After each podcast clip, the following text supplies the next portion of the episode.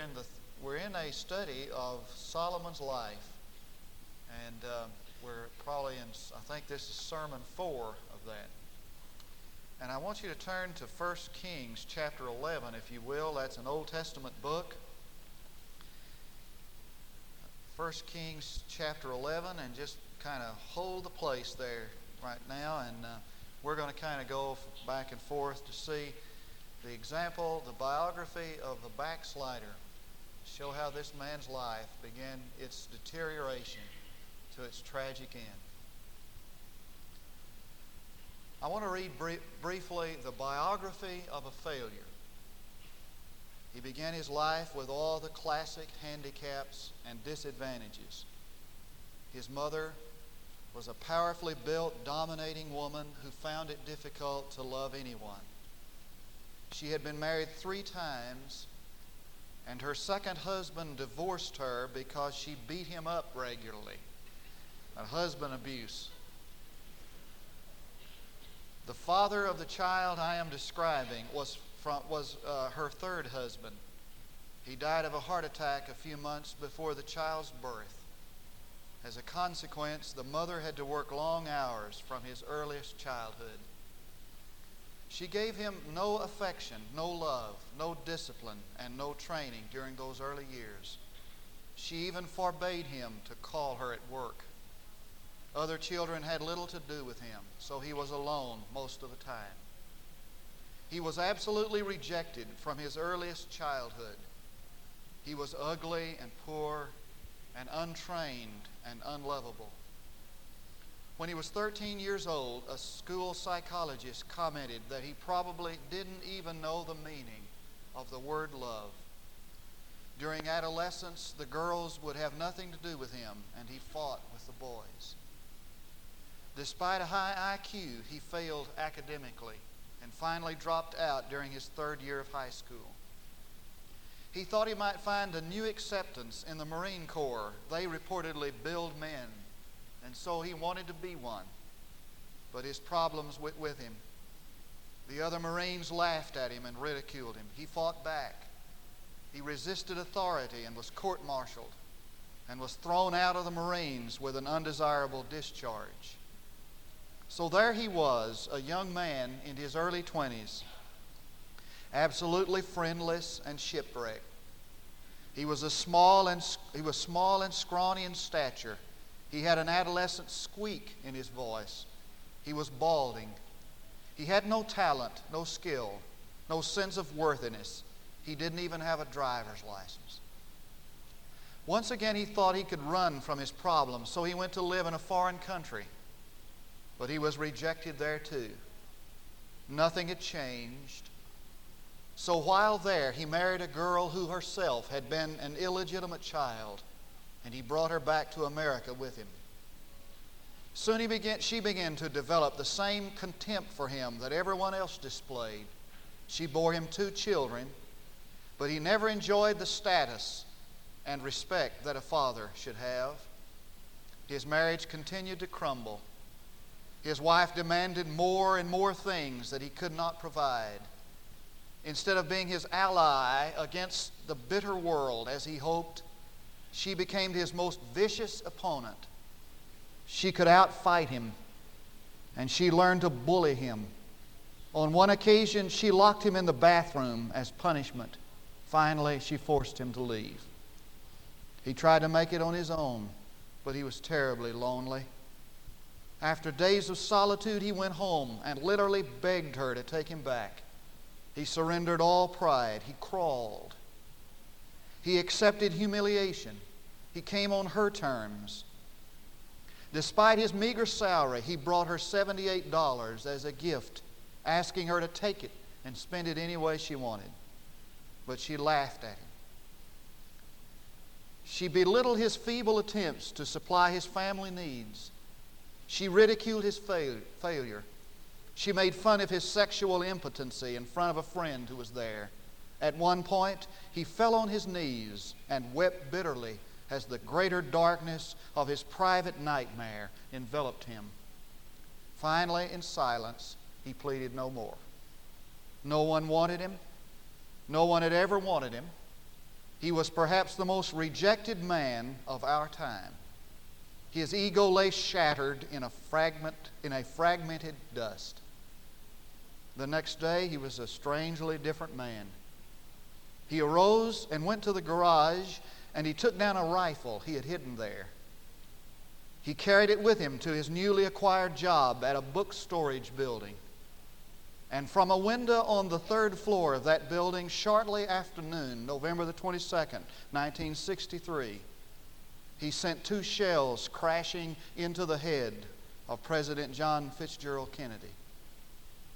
Lee Harvey Oswald, the rejected, unlovable failure, killed the man who, more than any other man on earth, embodied all the success and beauty and wealth and family affection which he lacked.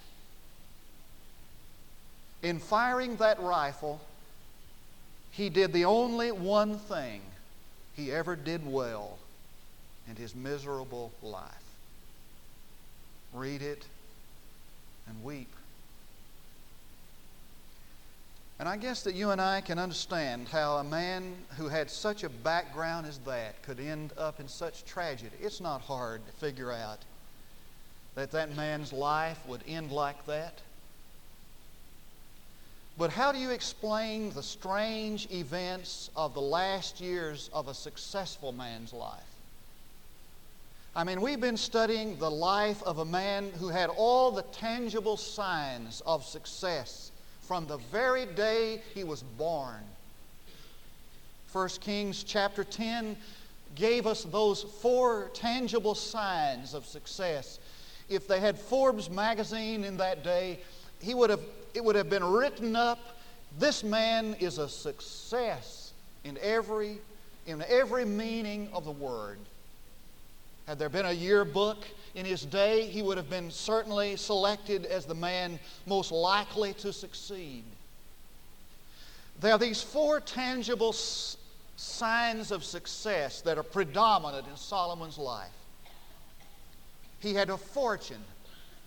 It is estimated that his annual income was between six, 25 and 65 million dollars. And that doesn't count the gifts that were lavished upon him, priceless gifts by the people who adored him. And that was in a day that was prior to the recession. He was a man who had great fame. So, chapter 10, verse 22 says that he was a God blessed man, and the hand of God was upon him. He was a man of amazing fame. His name was a household word in every kitchen in that ancient world. In the known world, everybody knew him. He was a man who had power. And so 1 Kings chapter 4 verse 20 says that Israel and Judah were as numerous as the sand on the sea. And he reigned in peace because every surrounding nation feared him as well as revered him. And he had pleasure. So that if you turn sometime and read, as we have done recently, the book of Ecclesiastes, you'll find that he enjoyed the pleasure of sensuality and the pleasure of fulfillment, so that he withheld himself from nothing. He was a man of esteem and power and fortune and pleasure. And so, what happens to a man like that? Who obviously had the blessing of God upon his life from the very beginning.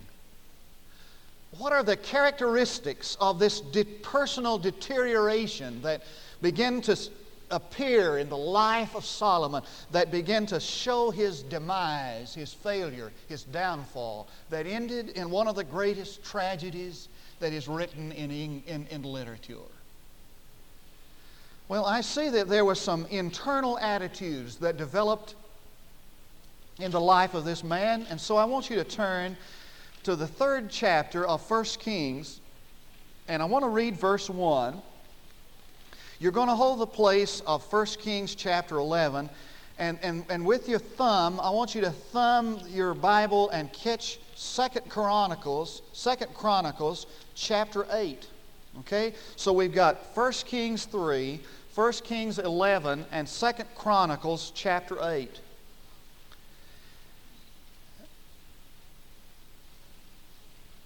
And I need to, I think, explain that Chronicles, the eighth chapter of Second Chronicles, is written kind of as a parallel book, a parallel historical record of what went on that's described in chapter 3. So that Second Chronicles chapter 8 parallels and, and amplifies what is said in chapter 3. Okay, so chapter 3, verse 1 tells about Solomon taking this woman to be his wife, an ungodly woman from a pagan nation. Now look at Second Chronicles chapter 8, verse 11. It says, Then Solomon brought Pharaoh's daughter up from the city of David to the house which he had built for her. For he said, My wife shall not dwell in the house of David, king of Israel, because the places are holy where the ark of the Lord has entered.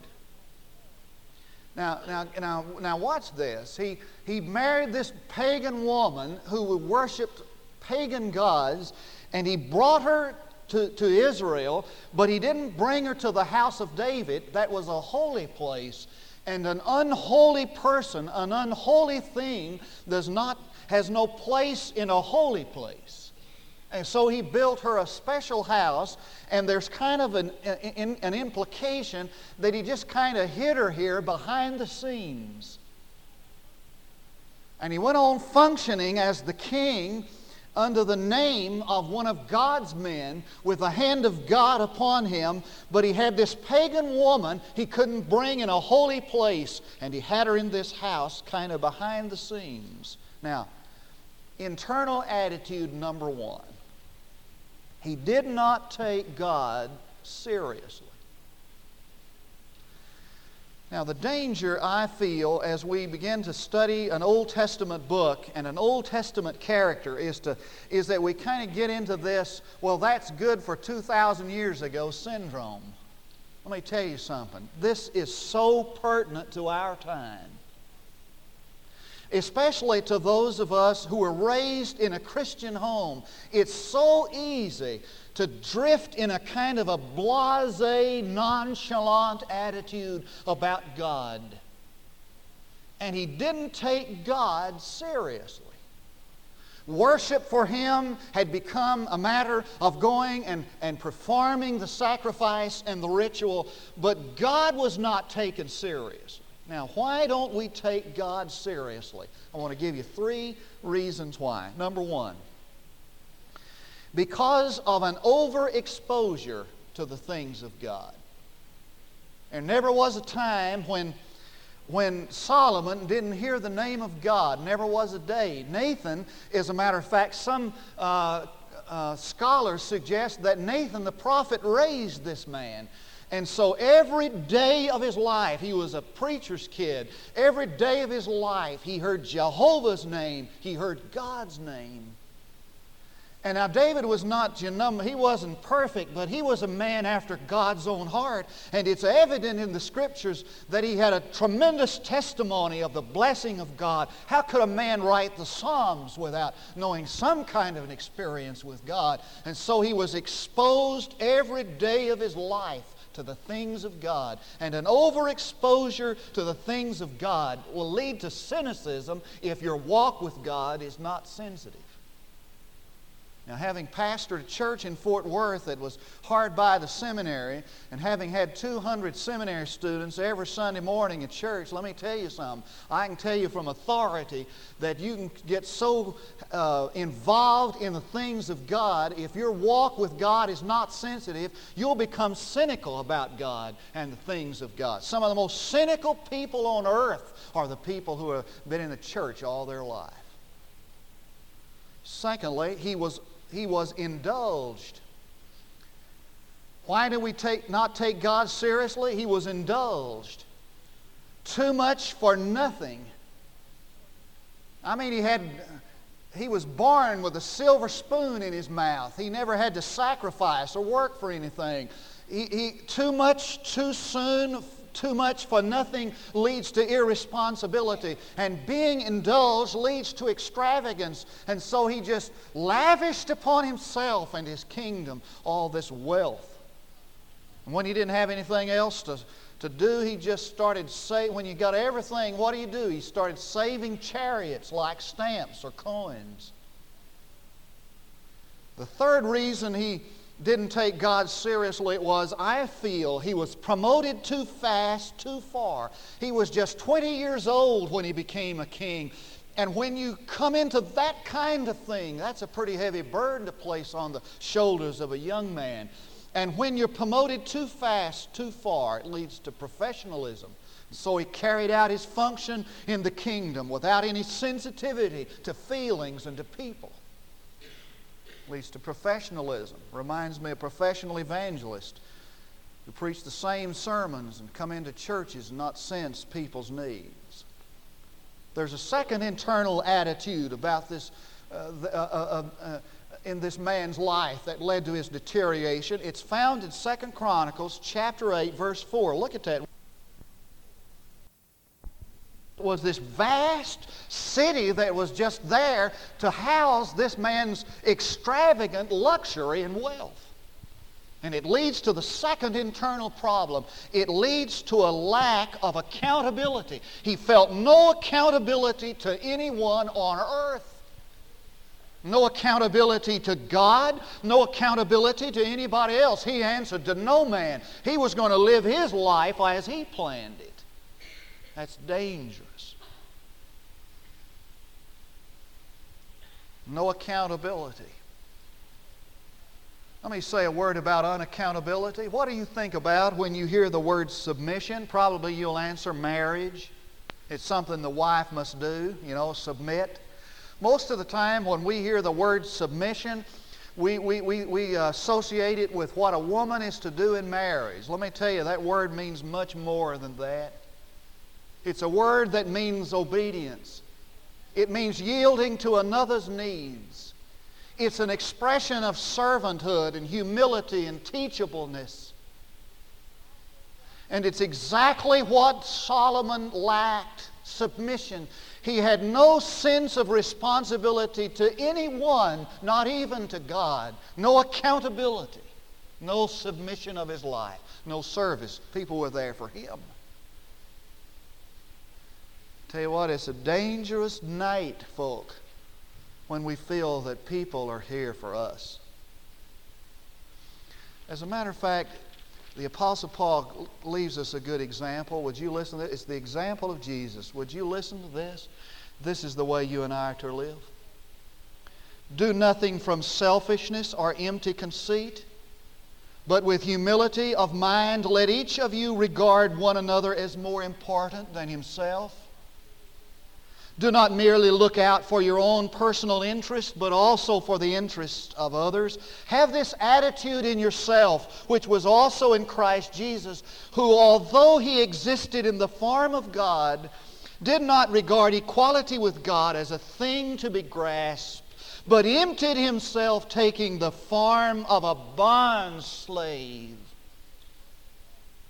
a person who has a sense of accountability, a sense of submission, is a man who lives under that appearance of Jesus as a servant of humanity, the bond servant of all. Now we're going to hurry and look at the steps to final failure. He's getting ready to go out to the garage and get the gun, and he's fixing to head out to the um, area in Dallas where he's going to take the president's life. We see the final steps of failure begin to develop. Chapter 11 of 1 Kings. Now, you've got your finger right on that place. I want to show you something you may not know is there. I want you to flip back about six or eight books to the book of Deuteronomy, and we'll look at verse at chapter 17, beginning at verse 14. That's Deuteronomy, okay? That's right back over in the first part of the Bible.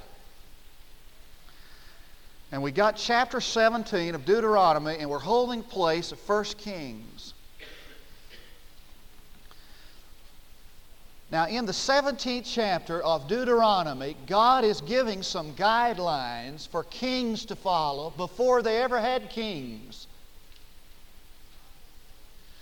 God is setting some guidelines by which kings are to live before there ever was a king in Israel. And so the, these kings were supposed to live by these guidelines. I want you to notice, look at this. It's amazing. Look at verse 14. When you enter the land which the Lord your God gives you, and you possess it and live in it, and you say, I will set a king over me, like all the nations who are around me, you shall surely set a king over you, whom the Lord your God chooses. One from among your countrymen. You need to call, you, you get a man that God wants you to have. This is a theocracy we're developing. One of your own countrymen, you shall set as king over yourselves. You may not put a foreigner over yourselves who is not from your countrymen. Now look at verse 16. Moreover, he shall not multiply horses for himself. Now, what do we say about Solomon? He was an equestrian, he was a horseman, and he had horses, he had cities of stables, and he, he, he uh, collected chariots. He shall not multiply horses for himself Number seven, verse 17. Neither shall he multiply wives for himself, lest his heart turn away, nor shall he greatly increase silver and gold for himself. The very three things that God forbade were the three things most prominent in this man's life. Isn't that amazing? Now read on with me. Now it shall come about when he sits on the throne of his kingdom, he shall write for himself a copy of this law on a scroll in the presence of the Levitical priest. And it shall be with him, and he shall read it all the days of his life, that he may learn to fear the Lord his God by carefully observing all the law, words of this law and these statutes, that his heart may not be lifted up above his countrymen and that he may not turn aside from the commandment to the right or the left, in order that he and his sons may continue long in his kingdom in the midst of Israel. He said, Now this man is to take these laws and to write them out in the presence of the priest and put them on his mirror so that every morning when he goes to shave, he'll see them. And put them on his refrigerator door so that every time he's there, he'll see them. He's to live under the accountability to the law of God. Let me tell you, folks. Nobody ever gets out from under the accountability of his life to God, wherever he is. And there's this implication here that if he did not do that, his sons, he nor, him, nor his sons would prosper in the land. And I think that's applicable to everybody here, even if he's not a king. I mean, because he's not a king. Now, what are the four steps to failure? 1 King chapter 11. Number one, we're nearly through, so hang in there. Solemnly, solemn, Solomon willfully ignored God's written word. First step to failure. Chapter 1, chapter 11, verse 1. Now King Solomon loved many foreign women, along with the daughter Pharaoh, Moabite, Ammonite, Edomite, Sidonian, and Hittite woman. From the nations concerning which the Lord had said to the sons of Israel, You shall not associate with them, neither shall they associate with you, for they shall surely turn your heart away after their gods. He willfully ignored God's written word. You'd think he didn't know God's will and God's word. Of course he did. You think he wasn't familiar with Deuteronomy? He, as every Jewish man, memorized the entire book. You think Nathan had never preached to him out of Deuteronomy? Of course he did, but he took the Word of God and willfully ignored it. He closed his Bible and he put it on the shelf and he forgot about it. And he lived his life as though there were no word from God. No word from God. Second step to failure. He flaunted his own desires. Look at the last part of verse 2 of chapter 11. Solomon had held fast to these loves. He held fast to them. He flaunted his desires. He brought them out to be seen publicly. He was no longer ashamed, no longer kept them in the secret houses. He flaunted them. And he said, This is what I'm going to do. This is what I enjoy. To hell with God's Word. Number three, he resisted being totally committed to the things of God. Verses 4 through 6. For it came about when Solomon was old, his wives turned his heart away after other gods, and his heart was not wholly devoted to the Lord his God, as the heart of David his father had been. For Solomon went after Ashtoreth, the goddess of the Sidonians, and after Milcom, the detestable idol of the, of the uh, Amorites. And Solomon did what was evil in the sight of the Lord and did not follow the Lord fully. Look at that. Did not follow the Lord fully as David, his father. He resisted being totally, totally committed to the things of God. He liked to hold on to part of it with one hand and the, and the world with the other. And if he's not Lord of all, he's not Lord at all. If he doesn't have you a hundred percent, he doesn't have you at all. It's fully committed to the things of God.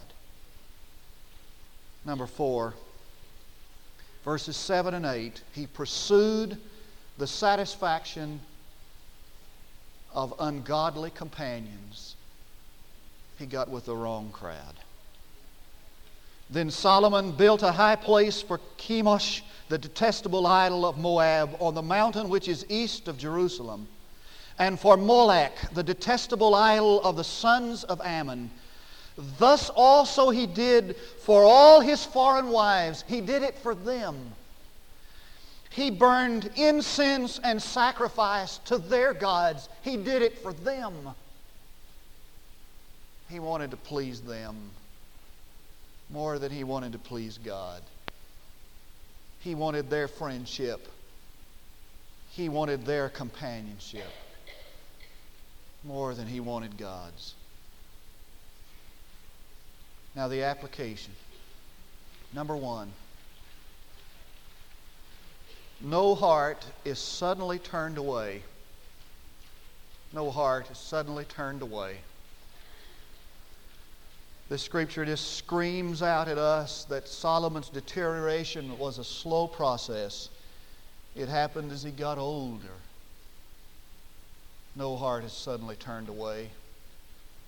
No man just suddenly turns his back on God. It's a process. Second application. No one who has slipped, no one who has slipped need to stay in that position. If you slipped away from God, you don't have to stay there. If you've taken your journey into the far country, you don't have to stay there. If you've turned your back on God, you don't have to stay that way. For the good news of the New Testament story is that he not only stands to wait to receive us when we return, yea, he's out upon the way to find us. You don't have to stay the way you are. May we pray together.